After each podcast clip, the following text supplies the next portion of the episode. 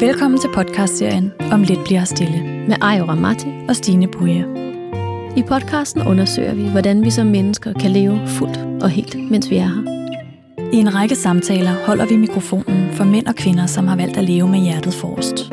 Tag med på en rejse, hvor vi bliver klogere på, hvordan man bryder med rammerne, gør op med normerne og finder sin egen vej i livet.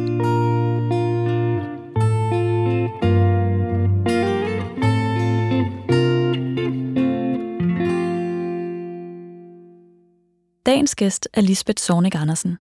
Som barn udsat for misrygt og seksuelle overgreb.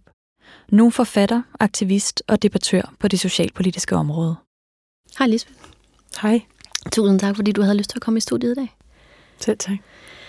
Det er så, øh, så dejligt en gang imellem at få sat hele mennesket på. Fordi du har lagt, øh, du soundtracket til mine to barsler, jeg havde på hinanden følgende.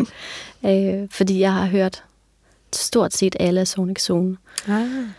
Øh, så derfor det der med at kende en stemme så indgående, for det er rigtig mange timer. Det er jo hen over tre år, du laver det. Flere hundrede, sat, tror jeg. Ja. ja. Og så få, ligesom få sat, få sat hele mennesket på, er sådan en fornøjelse. Men jeg tænker med dig i dag, der er jo rigtig mange steder, man kunne starte med vendepunkter, fordi du har mange af dem. Men første gang, at du fortæller din historie til et andet menneske, er da du går på husholdningsskolen mm. til Karen. Mm. Og det kan man sige, det er første gang, at du fortæller din historie til omverdenen. Men det er til et enkelt menneske. Og så gør du det igen, kan man sige, i det store format, hvor du fortæller hele verden din historie. Og der skal noget mod til. Hvor, hvor har du fundet modet og viljen til at fortælle din historie? Altså, dengang med Karen, det handlede ikke om mod. Det, jeg tror, det handlede om tryghed. Mm. Øh, så jeg tror, at hun lige præcis øh, var på det rette tid, øh, på det rette sted, øh, den rigtige person. Øh, og jeg var klar til at sige noget. Øhm, og det var ikke sådan, fordi jeg sådan var bevidst om, at nu skulle jeg fortælle hende om de overgreb, jeg havde oplevet. Øh, det var bare situationen, der ligesom var til det. Så der var måske en lille smule tilfældighed i det. Men ikke fra Karens side, fordi hun havde ligesom i flere måneder skabt nogle rammer, hvor hun bare ventede på, at jeg begyndte at snakke. Altså nogle, nogle faste rammer, vi aftalte en samtale en gang om ugen, som ikke måtte være det sted, hvor vi lavede lektier sammen. Fordi det, det rum skulle ikke inficeres, så det var simpelthen fysisk i et andet rum. og, og i lang tid, der snakkede jeg og snakkede om ingenting. Og så lige pludselig en dag, så kom den. Og så valgte du faktisk at gøre det senere igen, altså da du gik ud i offentligheden med dine ja. historier omkring de overgreb, du har været øh, igennem som barn. Ja. Hvor, var der mod på banen der? Det var nok mere en følelse af nødvendighed. Øhm, der var jeg blevet formand for børnerådet, og der kørte nogle af de der meget store, alvorlige sager i medierne.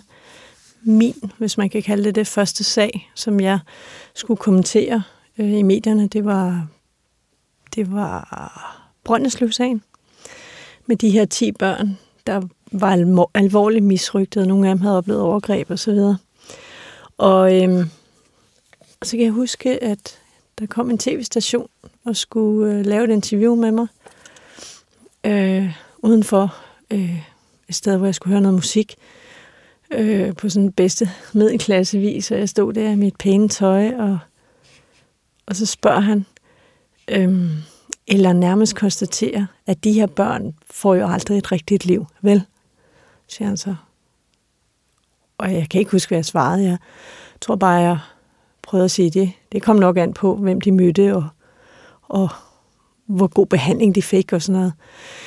Øh, og, så, og så tænkte jeg over det og snakkede med min mand, øh, Michael, om at øh, et eller andet sted, så er det skræmmende, at, øh, at vi har en omverden, som ikke tror, man kan få et godt liv. Selv, altså, at man er ødelagt. At man er så meget ødelagt, at man aldrig kan få et liv, som jeg har. Øh, og jeg tænkte, jeg er jo levende bevis på, at jeg kunne få et godt liv med fem dejlige børn og høj uddannelse og god karriere og og hvis det ikke var, fordi jeg selv havde fortalt noget, så var der nok ikke rigtig nogen, der havde, havde tænkt, at hun er da en stakkel eller et offer. Øhm, så øh, jeg følte egentlig en vis forpligtelse over for de børn. Øh, og alle de børn, og alle de voksne brændte børn, der går rundt og putter med det, og, og er bange for at blive betragtet som øh, forkerte eller mislykket, at øh, på en eller anden måde sige, jeg har også været der. Ja, og sagen er jo faktisk, at det har været tiende. Mm. Det er hver tiende, der har været udsat for seksuel misbrug ja, og, i en eller anden grad. Ja, og, og generelt har vi sådan, altså hver tiende barn mistrives i Danmark alvorligt, om det så er fysisk vold eller psykisk eller seksuel overgreb, men vi har sådan en gruppe af børn, som de ni andre børn ikke leger med. Nu mødte du Karen på din vej. Øhm, du har også mødt nogle andre mm. personer i dit liv, som har været en modvægt, eller i hvert fald præsenteret en anden form for liv og fortælling, end den du var omgivet af til hverdag derhjemme. Hvad betyder de møder i et liv som dit?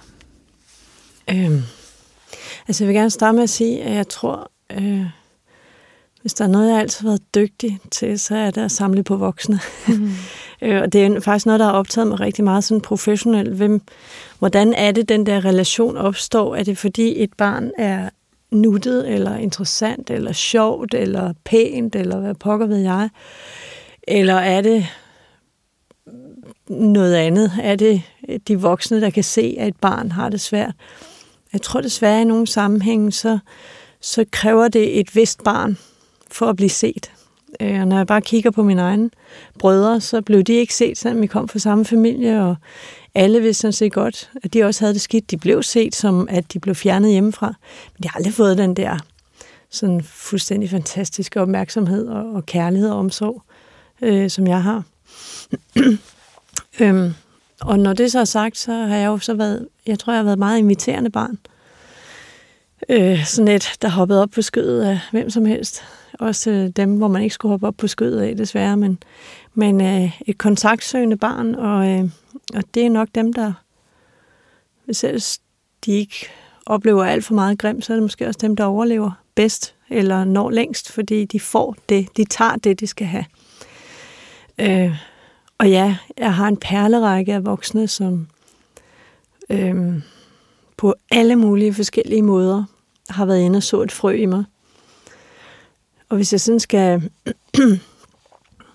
være mere konkret, hvad det er, så er det for eksempel sådan noget med, at jeg har fået lov at komme ind hos naboen, min, min skolelærer, og det, jeg har taget med mig derfra, det er formodentlig, tænker jeg, hans indretning, øh, hvad de spiste frokost, hvordan de talte sammen, hvor, hvilken avis man læste.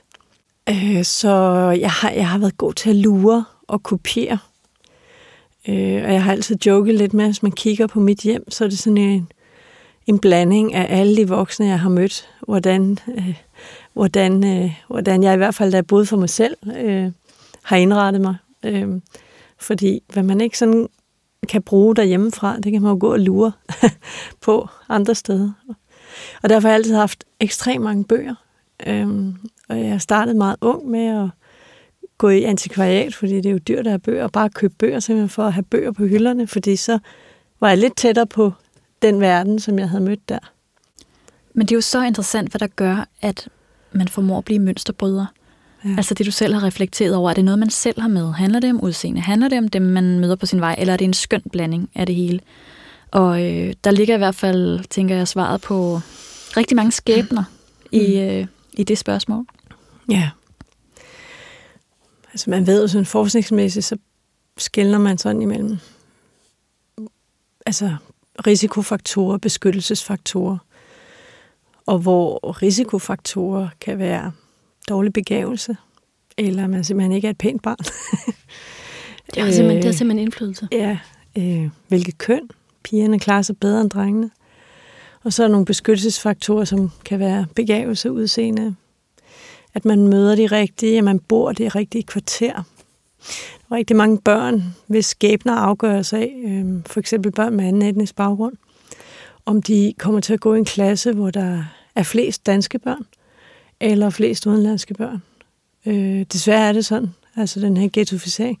Og det det er en risikofaktor, hvis man vokser op i Ishøj og har anden etnisk baggrund, jamen så er det noget af det, der måske kan gøre, at man ikke får brudt øh, med en social arv. En af de øh, episoder, som står meget stærkt for mig i din fortælling, det er, at du som barn slipper din mors hånd og løber hen til Grete mm. og siger, jeg vil gerne med dig hjem. Mm. Og Grete kigger op og siger, det ved jeg ikke, om jeg kan. Mm. Øhm, og din mor giver så, i det tilfælde, siger hun, tag barnet med. Ja. Og det gør du. Du går hjem med Grete, som gerne vil øh, adoptere dig. Det lykkedes så ikke, mm. men du var der faktisk et halvt år. Ja, det omkring. Vi er ja. sådan lidt i tvivl, men nok mindst et halvt år, ja. Og det er, jo en, altså, det er jo en af de oplevelser, hvor du har, i hvert fald igennem en længere periode, fået lov til at kopiere dine omgivelser. Og, ja. og det, der er med den historie, det er jo også, at øh, Grete og hendes mand Otto nægtede sådan set så at udlevere mig igen. øh, og de har lovet mig en ferie til øh, Jylland, øh, og den ville de, øh, den ville de ikke øh, aflyse eller sige, at jeg ikke kunne komme på, selvom kommunen krævede, at øh, jeg blev afleveret til min mor. Så, øh, så tog de bare afsted. Øh, og så, da vi kom hjem, så kom politiet og hentede mig. Men, øh, men de synes, jeg skulle have den ferie der. Og det er jo det her med, om det humanitære, altså det menneskelige, kan kriminaliseres. Ikke? Mm. Og det er jo noget af det, du også står for i dit eget liv, det der med, at vi er forpligtet til at hjælpe, når vi kan. Mm.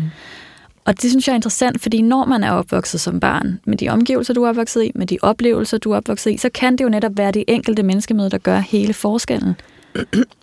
ja. Så hvad gør man, når man oplever, at et barn mistrives? Er man forpligtet til at skride ind? Ja, det synes jeg. Det er jo nok lidt forskelligt alt efter, hvilken position man har, og alder og så videre, og hvilke muligheder man har. Men jeg synes måske, det allervigtigste, det er, at man får vist sagt til, signaleret til barnet, at man godt har set, at det er galt fat.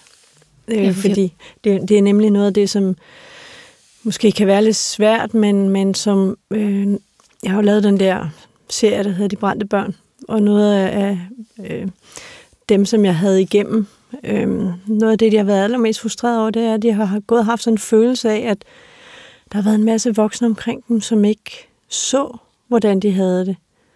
Og når vi så dykker ned i sagsakterne, så kan vi se, at der ligger underretninger, og de forsøgte faktisk at gøre noget, men de fik ikke rigtig sagt til barnet, at, øh, at vi ved godt, du har det skidt, og nu prøver vi at gøre noget.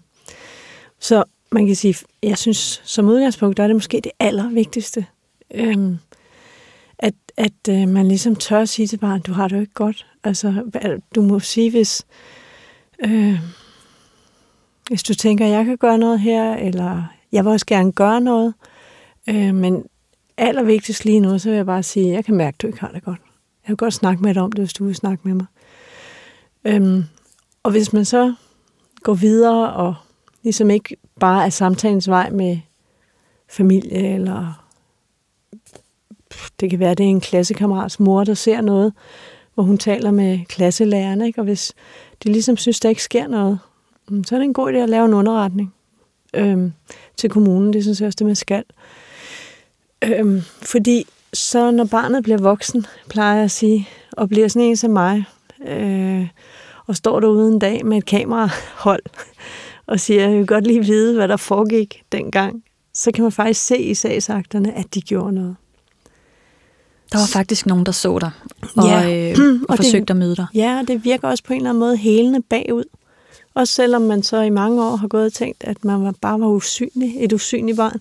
Men når man så ser sin sagsakter, så, så er der en masse vrede, der løsnes, og, og, og man bliver rørt over de voksne, som faktisk gjorde noget.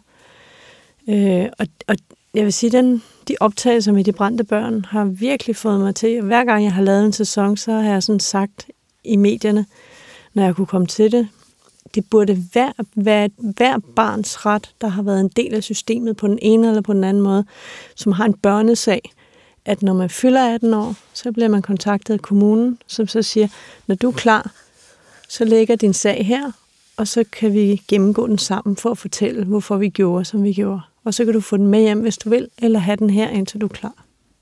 Fordi der ligger noget heling i den proces. Ja, det er jo vores, det er jo vores familiealbum. Mm.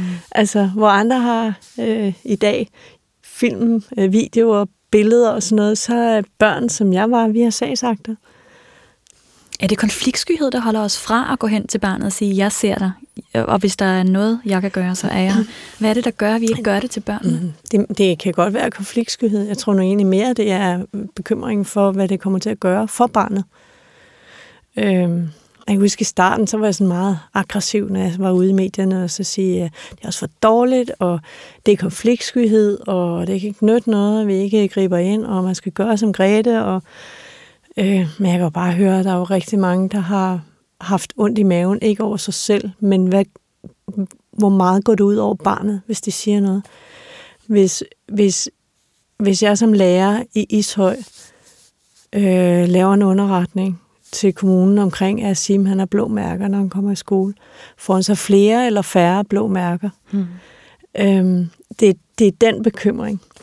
Øhm, men jeg vil sige, at jeg, jeg respekterer den, jeg kan godt forstå den. Jeg har selv stået i situationer, hvor jeg har måttet lave en underretning og har været bekymret. Men alternativet er ikke muligt. Man bliver nødt til at handle. Det, der kan frustrere, det er, man kan jo så håbe for Asim, at, at han på en eller anden måde får noget beskyttelse, når han nu fortæller om den vold, han bliver udsat for.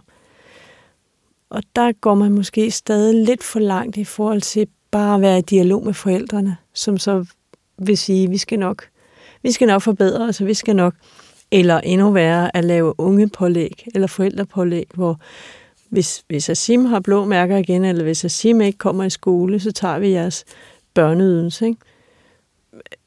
hvilket er en mulighed i dag. Øhm, for, for at sige flere eller færre blå mærker af det mund. Ja. Når man vokser op med svigt og med misrygt, måske overgreb, så har man jo en masse senfølger med sig som voksen. Og det er noget af det, du blandt andet som foredragsholder er ude og tale om. Vil du ikke fortælle om nogle af de ting, der kan ske, øh, så man kan øh, have udfordringer med senere i livet, når man har haft en, en barndom fyldt med svigt? Jo, altså, øh, vi kan ikke nå dem alle sammen, fordi, mm. altså, øh, og, og det ser jeg for at illustrere, hvor, hvor meget man egentlig kan bøvle med. Altså diverse psykiske lidelser, øh, dårlig søvn, øh, lav selvværd, selvhad, øh, skam, øh, vrede. Øh, hvis man har oplevet seksuel overgreb, så seksuelle forstyrrelser, enten for meget eller for lidt, eller for mærkeligt, som jeg plejer at sige. Øh, øh, øh, frygten for at knytte sig, øh, tilknytningsvanskeligheder i forhold til både sine børn og sin partner, og mm, manglende koncentrationsevne, øh, manglende tro på, at man kan gennemføre uddannelse og arbejde. Og den sidste statistik, jeg så omkring, øh, hvor mange der har senfølger, som er i behandling for senfølger, der er på arbejdsmarkedet, så er det kun 42 procent. Så det er stærkt invaliderende. Øhm, så det er noget af det, som jeg har været rigtig optaget af. Hvad er det for nogle senfølger, man bøvler med, og hvordan kan man arbejde med dem? Noget af det nye, som jeg lige nu nørder rigtig meget i, som giver mig et, en meget stor ny brik til det her puslespil, øh, der hedder at blive et helt menneske. Det er noget, som man kalder epigenetik. Jeg ved ikke, mm. om I kender til det. Ja, nej. Igennem dig, jeg har set det, det er noget af det, du også er ude og holde foredrag ja, om nu. Øh, og hvor man, hvor, hvor det giver så meget mening, at man ikke bare hvad skal man sige, får nogle senfølger af de tæsk, eller den omsorgsvigt, man får, men at man måske også arver sin forældres og sin bedste forældres traumer øh, på celleplan. Øh, og det måske kan forklare noget af, af den sådan øgede sygdomsfrekvens, der er, eller, øh, og, øh, og, og, og noget af det, der optager mig rigtig meget i forhold til mine, andre, mine egne børn, det er, hvad har jeg givet videre på, på genetisk plan, altså hvilke prægninger af mine gener, især de skadelige gener, har jeg givet videre uden at, at vide det. Øhm, fordi jeg kan se, det har jeg kunne se i mange år, jeg har bare ikke rigtig kunne forklare det før, men jeg kan jo se, at der er rigtig mange voksne mønsterbrydere, som på en eller anden måde får et sårbart barn, uden at det giver mening overhovedet. Altså, hvor man sådan helt åben kan sige, prøv at det barn har fået den bedste opvækst overhovedet. Øhm, men hvor det barn alligevel har sky, øh, skygger og, og, og skyer i hovedet, som øh, øh, og, og røg og, og ja, jeg plejer at sige til mine egne børn, at de står og kigger ned i en afgrund, de aldrig selv har oplevet, men de har følelsen i sig. Mm. Øh, og det er utrolig skræmmende. Og det der med moderskabet. Nu sagde du, nu går man mm. Ud, og så kigger man sig omkring i forhold til sådan at stykke et liv sammen, når man i reglen ikke kan bruge så meget af det, man har med i bagagen. Mm. Og jeg tænker, moderskabet for dig, der har du også virkelig måttet ud og kigge dig omkring. ja, jeg startede på biblioteket. Du startede på biblioteket? Sådan har jeg altid løst, øh, hvad skal man sige, mine udfordringer, eller noget, jeg ikke vidste. Øh, altid, jeg, der, der har altid kunne bruge mit intellekt, altså, og det, det kan jeg sagtens sige, fordi intellekt er ikke noget, man kan prale med. Altså, enten har man høj intelligens, eller også har man ikke. Det, det, det er sådan noget af det, man bliver født med. Så det er ikke noget, jeg har kæmpet for, men jeg har været utrolig glad for den gave, der hedder, at jeg kan sætte mig ned og læse en bog og forstå, hvad der står. Øh, og det har jeg altid brugt i forhold til at, at catche op og få fyldt de huller ud, som øh, andre øh, Øh, har fået med sig fra barndommen. Så det startede på biblioteket, øh, hvor jeg simpelthen systematisk lånte alt, hvad der var om alt fra fostre til unge mennesker, og slæbte metervis med hjem og tyrede dem igennem. En af mine yndlingsforfattere, pædagoger, det var Erik Sisgaard. Og jeg plejer at joke med, at hans yngste søn øh, øh, havde han lige fået. Han var et par år gammel, tror jeg, da jeg begyndte at læse ham. Øh, og han hedder Asbjørn. Så min første kom selvfølgelig også til at Asbjørn, fordi jeg fulgte opskriften fuldstændig. Men øhm. omsorg er vel ikke noget, man kan lære i en bog? Nej, tilknytning er ikke tilknytning noget, man omsorg. kan... Ja, øh, men den Jeg har nok muligvis været lidt anderledes i forhold til tilknytning, end, end sådan, hvis man nu er vokset op i en, en sund, øh, stabil familie.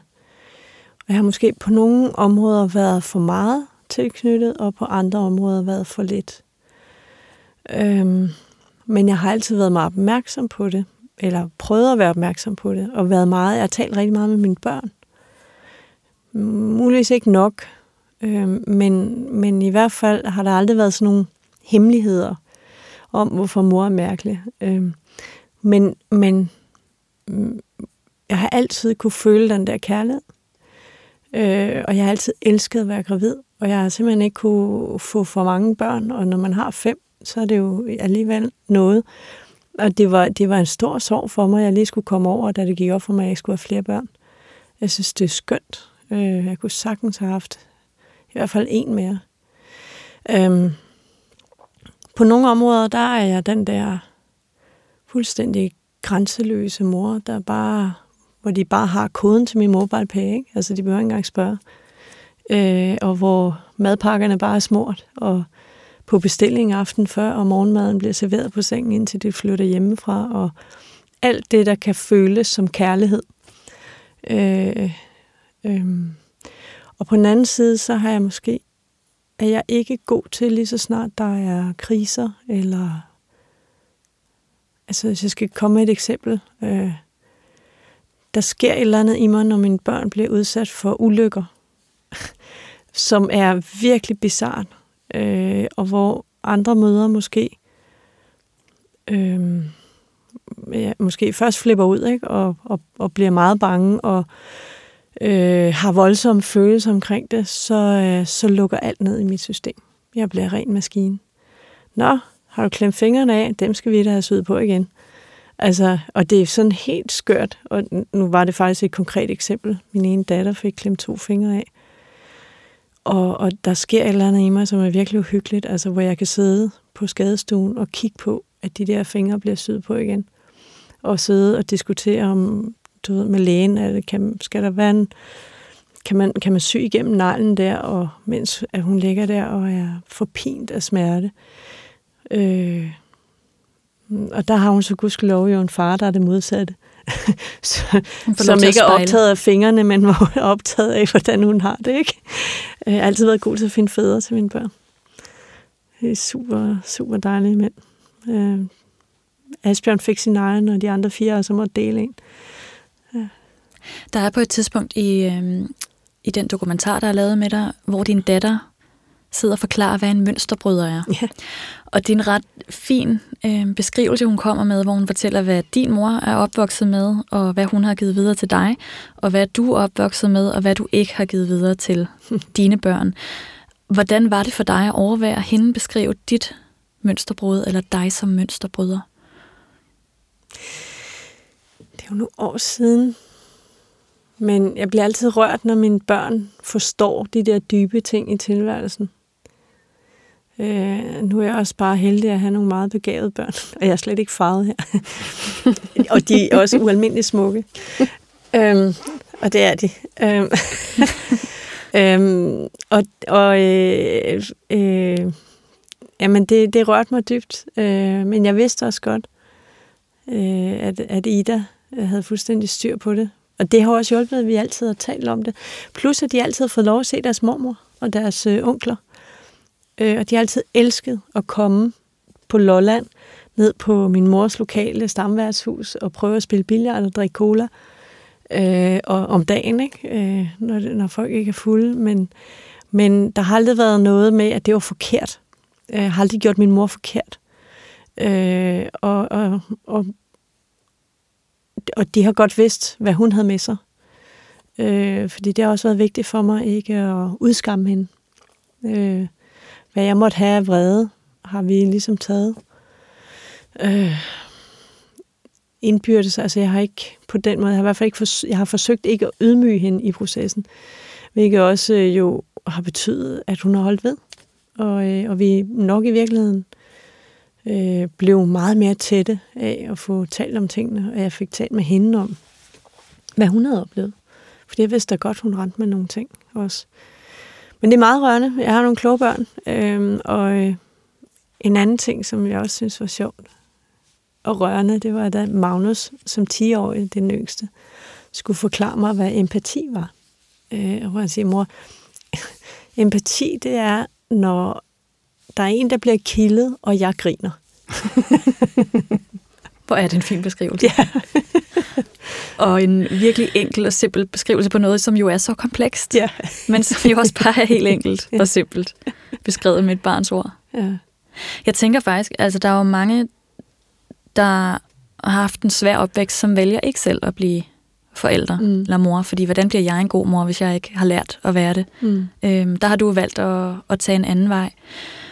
Øhm, jeg tænker også, at der er...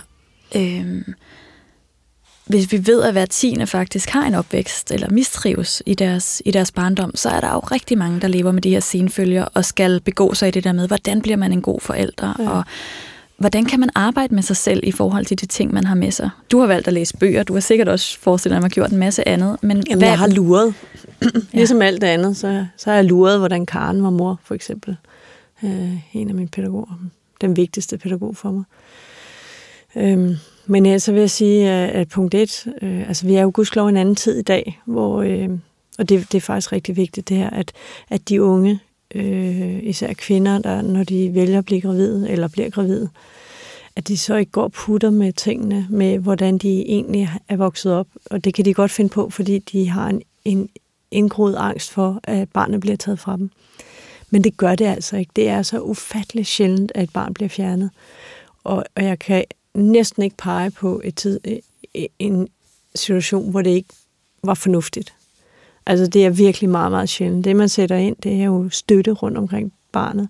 Og man har sådan nogle familieambulatorier nu, hvor, hvor en gravid mor øh, ikke bare går til kontrol, men også får øh, terapi og alt muligt andet, som, og man følger barnet meget tættere.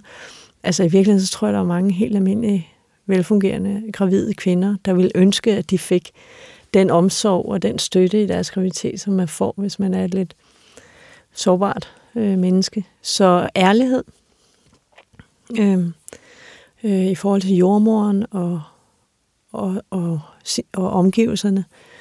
Og så have den her tro på, fordi ja, der er en sårbarhed, øh, som man sandsynligvis har med sig, men der er muligvis også en styrke, som andre ikke har. Øh, og hvis jeg sådan skal kigge på mig selv, for eksempel, ikke, så, jeg ved ikke, om det gælder andre, det har jeg faktisk ikke rigtig fået talt med mønsterbrydere om. Men for mig, det der med at føde, det er jo bare smerte. Altså, det, det behøver man ikke sådan hisse op over, vel? Altså, det, det, det, det man, man får også, hvad skal man sige, en, en robusthed og en hårdførhed med sig. Så, så, så det kunne være meget sjovt at lave sådan en undersøgelse, om der egentlig er færre tilfælde af, af, af sårbare eller kvinder, der har, har haft en svær opvækst, om, om der er færre tilfælde der af fødselsdepressioner end andre steder. Kunne jeg godt have en mistanke om, fordi alt er jo relativt, ikke? Og hvis man ligesom er vokset op i beskyttet miljø og smerte er ikke, altså at man har fået englecreme på, når man skulle vaccineres, ikke? Og alt sådan noget, ikke? Og man har fået børstet tænder hele tiden, så man aldrig er blevet boret i sine tænder. Og så skulle igennem en fødsel, altså jeg ved ikke, det er bare ud på det der åbne hav med to meter høje bølger.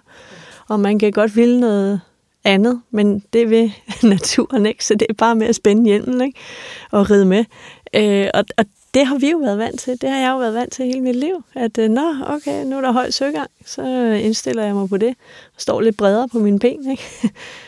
Øh, så det har aldrig sådan på den måde fået mig ud af pippen øh, og flippen, øh, hvor jeg jo har oplevet andre, hvor, hvor, hvor jeg, det lyder som om, det, at de har haft en nærdødsoplevelse. Ikke? Men en af de ting, du siger nu, altså det der med, at, at der skal noget mere til, før det ja. føles som høj søgang hos dig, ja. er en af de ting, som, som jeg synes er allermest fascinerende ved at have fuldt dit arbejde.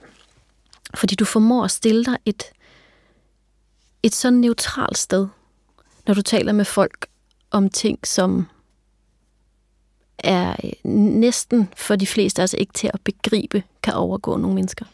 Og der formår du at stille dig et sted, som er fuldstændig neutralt. Du formår at stille spørgsmål, som, altså sådan, som går så lige til benet, og som er så hudløst ærlige, mm. uden at få gjort det til sådan en følelsesporno. Det var mm. jeg prøvede at undgå at sige, fordi det er ikke et særligt pænt ord, men ikke mm. desto mindre et ret rammeligt af slagsen. Men det er jeg glad for, at du har det sådan, øh, fordi det, det er jo også det, jeg bestræber mig på.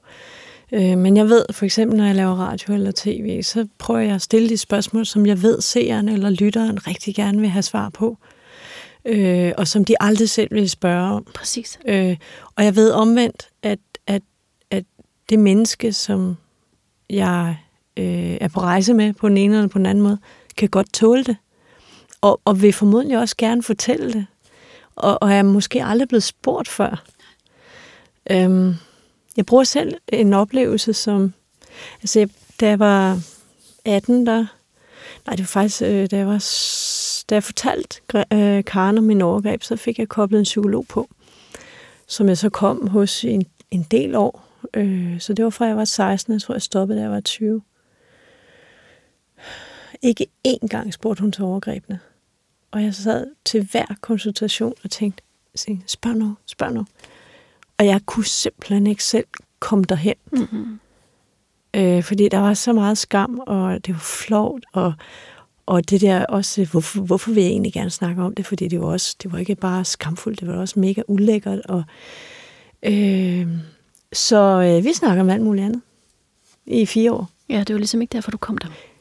Nej, men jeg tænker, hun har haft det sådan, hun er ikke klar til at snakke om det. Hvor jeg ved, at når folk siger ja til at være på en rejse med mig, som de kender, i hvert fald har hørt om, så ved de også godt, at de er klar til at snakke om den allermest pinagtige, ubehagelige detalje, fordi at det er der, jeg synes, at, at omverdenen kan lære noget. At få sige. malet billederne. Ja. ja.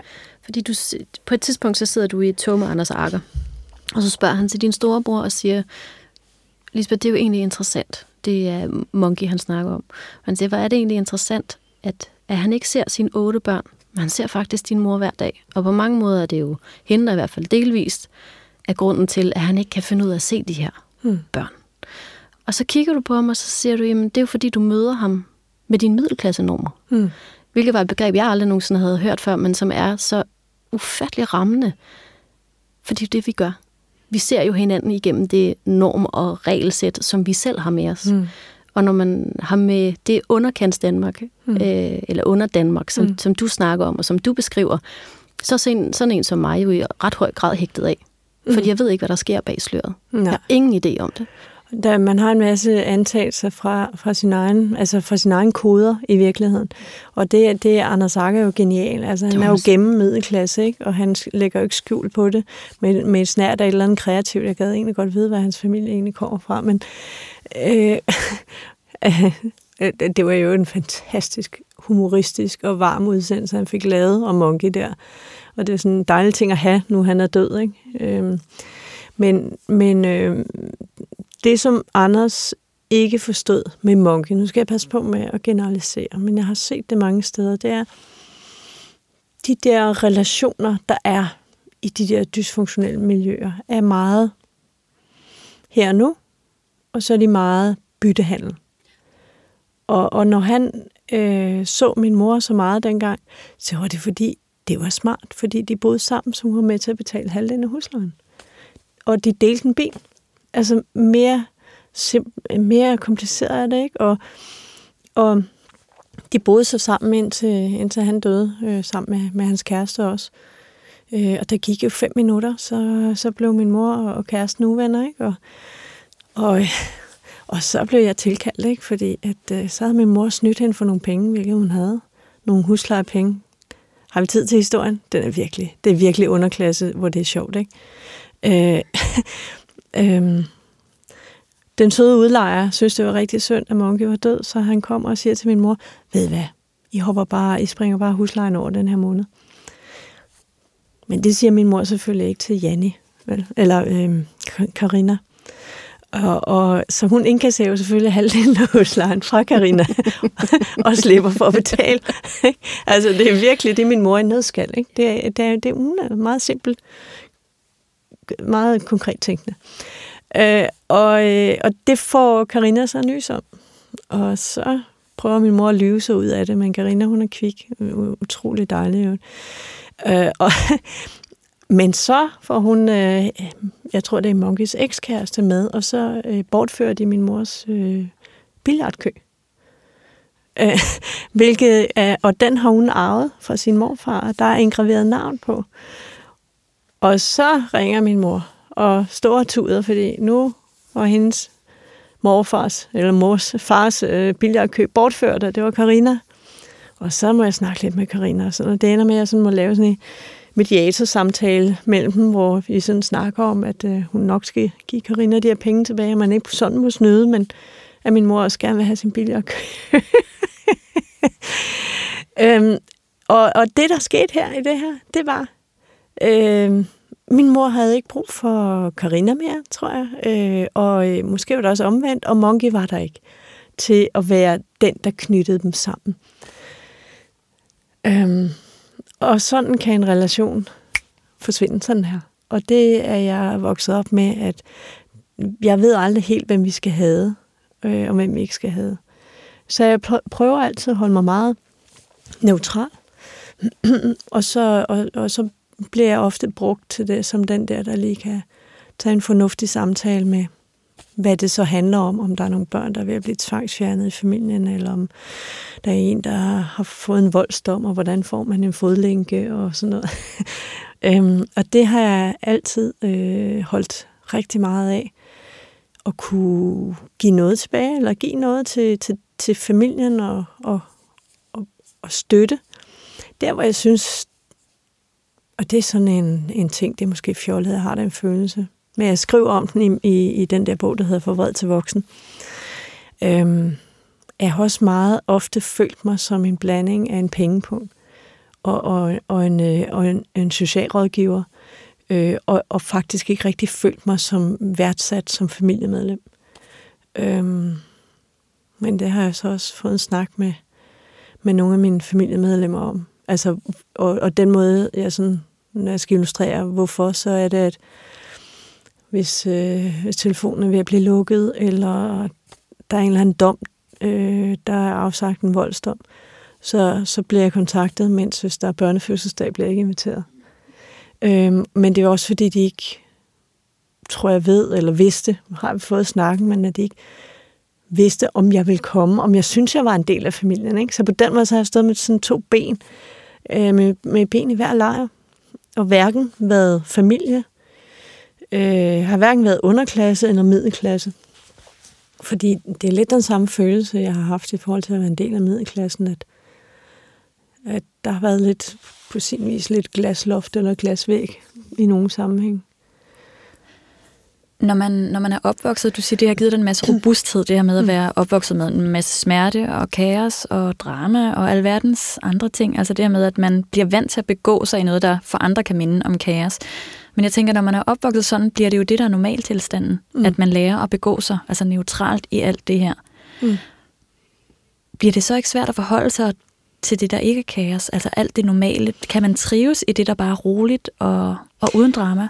Øhm, det har været en rigtig vanskelig opgave. Øh, jeg plejer at sige, at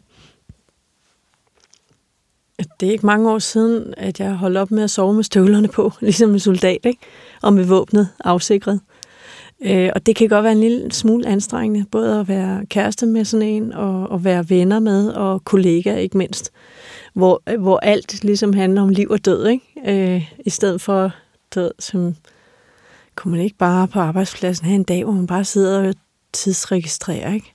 Behøver vi at behøver vi lige at redde nogen i dag? Kan vi ikke, kan vi ikke vente til i morgen? Ikke? Hvor jeg bare sådan, hvad tænker I på, mand? Der, er, der er masser af børn derude, øh, der, som, som en af de gode medarbejdere i, i børnerådet sagde, bare roligt, der er nød nok til alle.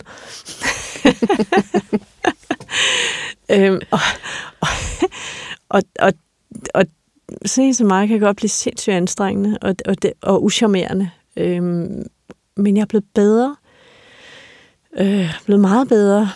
Jeg er blevet meget rundere, jeg er blevet meget mere afslappet, og, og det skyldes i høj grad øh, Michael, min mand, som jeg har kendt i 12 år, og som er måske den, der har tur at være mest ærlig over for mig øh, og sætte grænser, fordi det er den anden side af det at, at have, have haft en opvækst som min, at vi kan godt blive sindssygt selvoptaget og navlepillende og tolke alt ind i, hvorfor siger du det? Ikke? Er du, øh, øh, altså det lave selvværd sidder og snakker hele tiden. Øh, så, så det kan være mega svært at sige noget til sådan en menneske øh, som mig. Øh, så, så øh, og det kræver noget mod, øh, fordi som sagt, jeg sov med støvlerne på, eller gjorde, så jeg også været hurtigt ud af døren, hvis, de, hvis der var nogen, der ligesom anklagede mig for noget. Øh, jeg har været enormt nærtagende det først. Det sidste stykke tid, jeg sådan er begyndt at kunne grine lidt af mig selv. Du siger det faktisk rigtig fint i sådan en sætning, hvor du siger, fordi du har haft en dårlig barndom, giver det dig ikke licens til at være et røvhul over ja. for andre, og slet ja. ikke dem, der elsker dig. Præcis. Og den synes jeg simpelthen var så fin, fordi der, der må være en udløbsdato ja. på, hvornår det er de andres skyld. Ja. For en ting er, at, at, eller i hvert fald for, hvordan det påvirker resten af vores mm. liv. Fordi der har vi jo et valg. Ja. At sige, det kan godt være, altså du, du tækker rimelig mange bokse for en miserabel barndom. Mm. Men på et eller andet tidspunkt, så beslutter du dig for, at det kan godt være. Mm. Men det nytter ikke noget, fordi du vil gerne være lykkelig. Ja, og jeg, øh, jeg har faktisk efterhånden udviklet sådan et udtryk, hvor jeg siger, det er ikke din skyld, men det er dit ansvar. Øh, og, og, og det er røvirriterende at få at vide når man plejer at sige, at det er kommunen, der har gjort noget forkert. Og det er det sikkert, og det er sikkert også forældrene og alt muligt andet, men, men man kan simpelthen ikke få kommunen til at gøre en lykkelig. Det kan man Man kan godt få nogle værktøjer osv., og, som, og samtidig får man ikke den hjælp, man skal have. Øh, men hmm, det er der nok ikke så mange, der ligger vågne af. øh, i, omkring en. Det er faktisk en selv, der ligger vågen, og, og ligger man vågen længe nok, så, øh, så dør man af det. Så, øh, så, så på sin vis, når man er passeret de 18 år, så øh, er den barske sandhed, at det er ens eget ansvar. Øhm, og det har jeg været rigtig god til at sige til, altså jeg, jeg bliver jo opsøgt stadig af unge, unge mennesker, som, hvor nogle af dem bliver sådan uformelt min mentis. Øh, dem, der kan holde ud at være i nærheden af mig, fordi jeg er benhård. Altså, øh, jeg, jeg øh, netop, øh, jeg har også et andet udtryk, som er lidt friskere end det, du sagde. Det er, sådan, det, det er det pæne udtryk til radioen, men jeg har også et udtryk, der hedder, selvom du er udsat, kan du godt være et dumt svin. Øhm, og, og jeg gider ikke de dumme svin. Heller ikke, selvom de har haft en dårlig barndom. Øh, og, og, og det skal ikke være dumsvin over for mig eller over for andre. Det er ikke nogen undskyldning, medmindre man har nogle kognitive vanskeligheder. Jeg tænker, en del af det at arbejde med, eller i hvert fald komme med nogle ting i bagagen, det er, at man har, kan have nogle tabuiserede følelser. Jeg synes i hvert fald, det kan, de kan blive tabuiseret som skam og skyld mm. og vrede. Mm. At det kan være svært at, at give plads til, at de tre, skam, skyld og vrede, stadig er en del af, af livet, selvom man kan være kommet ret langt. Og du fortæller, at du har i hvert fald arbejdet med din vrede. Hvordan, mm. hvordan gør man det? Hvordan lærer man at håndtere den vrede, som jo må være der? Altså, med, den måde, jeg har arbejdet med det på, det har jo ikke været, jeg har jo ikke været sådan i terapi, med sådan anger management terapi, eller, men, øh, men øh, det, der har gjort rigtig meget, det er, at jeg har dels talt og talt og talt om det, været ærlig omkring det, øh, og så har jeg øh, konfronteret de mennesker, altså på tv oven i købet, det behøver man ikke have et kamera med for, men som jeg har sagt, hvad jeg har oplevet, øh, og, og, og bedt om en forklaring. Øh, og ja, det er ikke altid har fået en tilfredsstillende forklaring, men øh, så er jeg kommet igen, eller også så har jeg lavet det ligge. Øh, men jeg vil også sige, at man skal arbejde med den der vrede, fordi der, der er to årsager. Det ene det er, at den æder dig. Altså, det er, dine stresshormoner er i, i allerhøjeste beredskab hele tiden, når, når du går af vred. Øh, så man bliver syg af det. Øh, jeg har også været meget syg, fysisk syg. Øh, men den anden ting er, at vrede er ikke i orden i middelklassen. Det er bare den mest primitive følelse. Det er bare ikke i orden, hverken at smide med tingene, eller råbe, eller noget. Det er sådan, vrede kommer ud som sådan sofistikeret mm, ironi, eller sarkasme, eller isolation, eller tavshed, eller noget. Altså nogle af de der koder har jeg virkelig skulle anstrenge mig for at lære. Jeg har ikke altid, øh, jeg tror ikke, jeg har 100% styr på det. Altså især alt det, der ikke bliver sagt, mens man er der. Altså indtil man er ude af døren, ikke? Og hvor man bare kan mærke, hov, jeg, jeg sagde vist et eller andet her, men uanset hvor meget jeg sådan, fordi jeg må heller ikke sådan spørge ind, vel? Altså, jeg kan se, du blev påvirket her. Ej, det gjorde jeg ikke. Må jeg bede om sovsen? Altså, det, der, der er lukket for de der grimme følelser, i hvert fald øh, i, i den sådan, hvad skal man sige, med mindre, at, at gardinerne er rullet ned, og, og det er ens tætteste. Øh, man viser ikke vrede. Men den må fylde alligevel. Så hvad gør man så med den? Altså, skal man lære at håndtere den, eller skal man... Hvad, hvad har du gjort? Altså, jeg dyrker rigtig meget kampsport.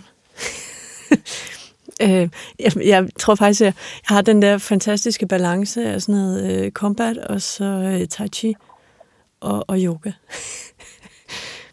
og, og kombinationen er genial for mig. Øh, og ikke, altså, jeg, det er lang tid siden, jeg holdt op med at forestille mig, hvem jeg losser i hovedet. Øh, men, øh, men selve følelsen, altså det at, at, at få lov at handle, øh, agere på sin aggression, det er jo der, hvor det ikke bliver til, til mavesår eller, eller andre sygdomme, fordi det er jo fordi, vi, vi ikke har fået lov til og har plads til at agere på vores vrede, så bliver den bare...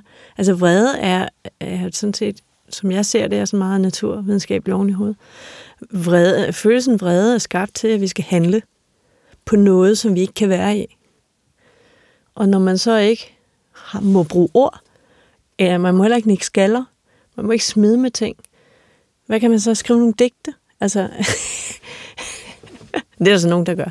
Men øh, male nogle sorte tegninger, altså, hvor øh, et eller andet sted, så, øh, ikke fordi jeg måske skal sige, altså jeg synes også, der er nogle fede ting ved underklassen, og det er den ærlighed, der er, og den der umiddelbare reaktion øh, på alt. Altså, øh, altså lige før min mor døde, jeg tror et halvt år inden hun døde, der var hun oppe og slås med sin eks datter sidste gang. Ikke? Og det var vist bare et eller andet med, at hun havde øh, svigerdatteren der, øh, som ikke var Karina, men en anden, der var mange Monke havde jo otte børn med fire kvinder. Øhm, øhm, men men der, havde, der havde de jo stået ved billiardbordet, ikke? og så hvad havde øh, svigerdatteren så fået skubbet til min mor. Det, så var der tøse slåskamp, ikke? Og der var min mor vel været 73 eller sådan noget. der er kontant afregning. Det er ikke noget med at ringe til mig bagefter og sige, nu skal du høre, hvad hun gjorde. Mm, og nu, øh, nu skriver jeg også på Facebook, prøv at der er bare, du ved, kan du, se, der er en bil, kan du se, der er en billardkø her? øhm, og, og, og en mere sjov ende, der er det også. Jeg plejer at sige, at det miljø, som jeg kommer fra, der går vi altså ikke rundt med spinat mellem tænderne en hel dag. Der går fem sekunder, så får vi det at vide. Øh, hvor jeg har i børnerådet og alle mulige steder rendt rundt med skjorte, der var knappet skævt, trøjer, der var på vrangen, mad i tænderne og sådan noget. Når jeg så kommer hjem og kigger ned af mig, fordi jeg er sådan lidt distræt, ikke? så kan jeg bare se, det har så været der hele dagen. Ikke?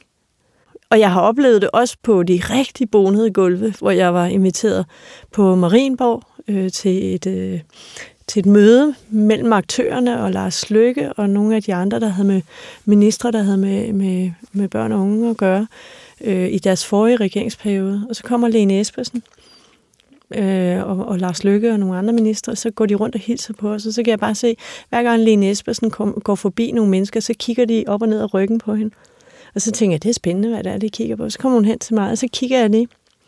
Og så kan jeg se, at hendes kjole er lynet op helt ned til, helt ned til trusserne. Ikke? Øhm, og så prikker han på skulderen og siger, skal jeg ikke lige lyne dig? Øh, jo, nej, og så fortæller hun, at det var, hun havde siddet på huk i børnehaven der, og så var der en af de andre børn, der havde lynet ned, og så havde hun glemt at lyne op igen. Ikke?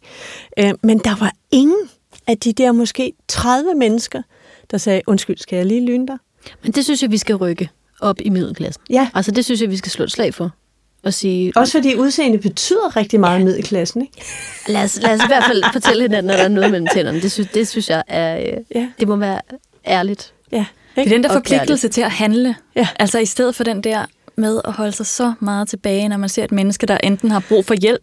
Det kan være en, en lynlås, der ja. er lynet ned, eller ja. det kan være et barn, der, øh, ja. der skriger til himlen, uden der er nogen, der Eller nogen, der, der er ved at komme op og slås. Altså Michael hader, når, øh, hvis, hvis, hvis vi har været i byen, og jeg har fået mere end to glas rødvin, så skal jeg altid skille folk ad, ikke? Øh, og, og det er jo ikke særlig smart, så, så, så stor er jeg så heller ikke, vel? Øh, men jeg kan, det sidder simpelthen dybt i mig. Øh, og, det, og det tror jeg er noget, jeg har fået fra min mor, for eksempel. Ikke? Altså en af de gode ting at der går ikke lang tid fra tanke til handling hos hende. Det er ikke altid klogt, og heller ikke kønt, men hun gør noget. Man handler. Ja. Men Lisbeth, alt, den her, alt det her mod til at gøre verden i reglen til et bedre sted, det koster jo også noget. Du skriver i en af dine bøger, at du har en, øh, en kontaktperson hos PT. Ja. Og hvor du en gang imellem lige kommer i tanke om, at du faktisk øh, i en længere periode har glemt at orientere dem om, at du faktisk altså skal ud og holde foredrag eller et eller andet. Ja, hvor du tænker, ui, det havde måske været smart, at jeg lige havde sagt, for her er der et eller andet, der lugter lidt af fisk. Hmm. Hvordan, er den, hvordan er den at leve med den bagside af medaljen? Altså, jeg også sådan indrettet, jeg glemmer det lidt. Det er også derfor, jeg glemmer at orientere. Jeg, har, øh, jeg glemmer, jeg er kendt, øh, og jeg glemmer, at jeg er truet. Øh, og det er, fordi jeg er sådan på sin vis distræt inde i mit hoved, og, og sådan altid sådan lige en halv time foran, hvor jeg egentlig er. Øh, og det, det tror jeg egentlig er fint, fordi man kan ikke gå rundt og være bange hele tiden. Øh, det er jo sådan mest på min børns vegne, at jeg har, har været ked af det, øh, både i forhold til, når folk har været vrede på mig og har reageret voldsomt på nettet, eller øh, i det offentlige rum. Øh, jeg har altid været bange for, at de skulle overvære en episode. Øh, nu kan man sige, at mine børn nu er så store, at det de også kan agere livvagter. Der, der var sådan en demonstration, jeg skulle være med i, der, der tog jeg min ældste søn med, fordi han er simpelthen er en kaptajn i livgarden, og han har sådan pænt brede skuldre vant til at klare sig. Øh, så nu, nu har jeg så min egen bodyguard med, ikke? men, men øh, det fylder egentlig mest i forhold til omgivelserne, altså at de mennesker, jeg kender, øh, kan måske komme til at betale en pris. Altså, vi måtte jo have, jeg måtte jo fortælle dem, hvem de skulle kontakte, hvis der var mennesker, der pludselig bankede på, og, og hvordan de kunne, hvilken dør de ligesom skulle flygte ud af, og orientere naboerne om, at de skulle holde øje, hvis der var noget. Det er ubehageligt, når man har børn. Øhm, det er virkelig ubehageligt, og det fortæller jo bare noget om, at der bare sidder nogle kældermennesker derude, der, øh, der på en eller anden måde øhm, enten er syge, eller også så, øh, har de oplevet noget ganske, ganske forfærdeligt, øh, som må gøre deres liv virkelig surt. Lisbeth, jeg tænker, du har om nogen øh, taget stilling til, hvordan du er her i verden, for du har ikke bare kunne reproducere det, du er kommet fra og opvokset med. Du har været nødt til at finde din egen vej som menneske i det her liv. Hvilket aftryk vil du gerne sætte i den tid, du er her? Mm, altså, hvis jeg sådan skulle vælge én ting, øh, så er det, at øh, for, for dem, der har haft samme, eller har samme opvækst som mig, at, at give dem håb om, at, øh, at øh, man kan både få et godt liv og et sjovt liv. Øh, og der er ikke nogen grænser. Øh, og man skal ikke tro, at selvom journalister siger i medierne, at øh, de børn bliver jo aldrig normale, vel? Det skal man simpelthen ikke høre efter. Øh, øh, jeg er aldrig blevet normal, men, øh, men jeg er faktisk ganske godt tilfreds med, hvem jeg er. Og jeg tænker, du giver ikke bare folk håb, du er også et levende bevis på, at man kan få et rigtig godt liv, hmm. på trods af alt det, man har med sig. Vi har alle sammen ting med os i vores liv, og vi har et valg i forhold til den vej, vi vælger. Tak fordi du minder os om det, og øh, tak fordi du bliver ved med det på alle dine forskellige dokumentarer, bøger, foredrag. Du rejser land og rige rundt med, øh, med din, din viden, dine indsigter og dine erfaringer, og gør os andre klogere på, hvordan vi kan arbejde i det her felt og med de her mennesker, med hinanden som mennesker. Mm. Så tak for det, og øh, tusind tak, fordi du vil være med i dag. Velkommen, og tak fordi jeg måtte. Det var hyggeligt. I teknikken sad Jakob Ranum og tryllede med lyden.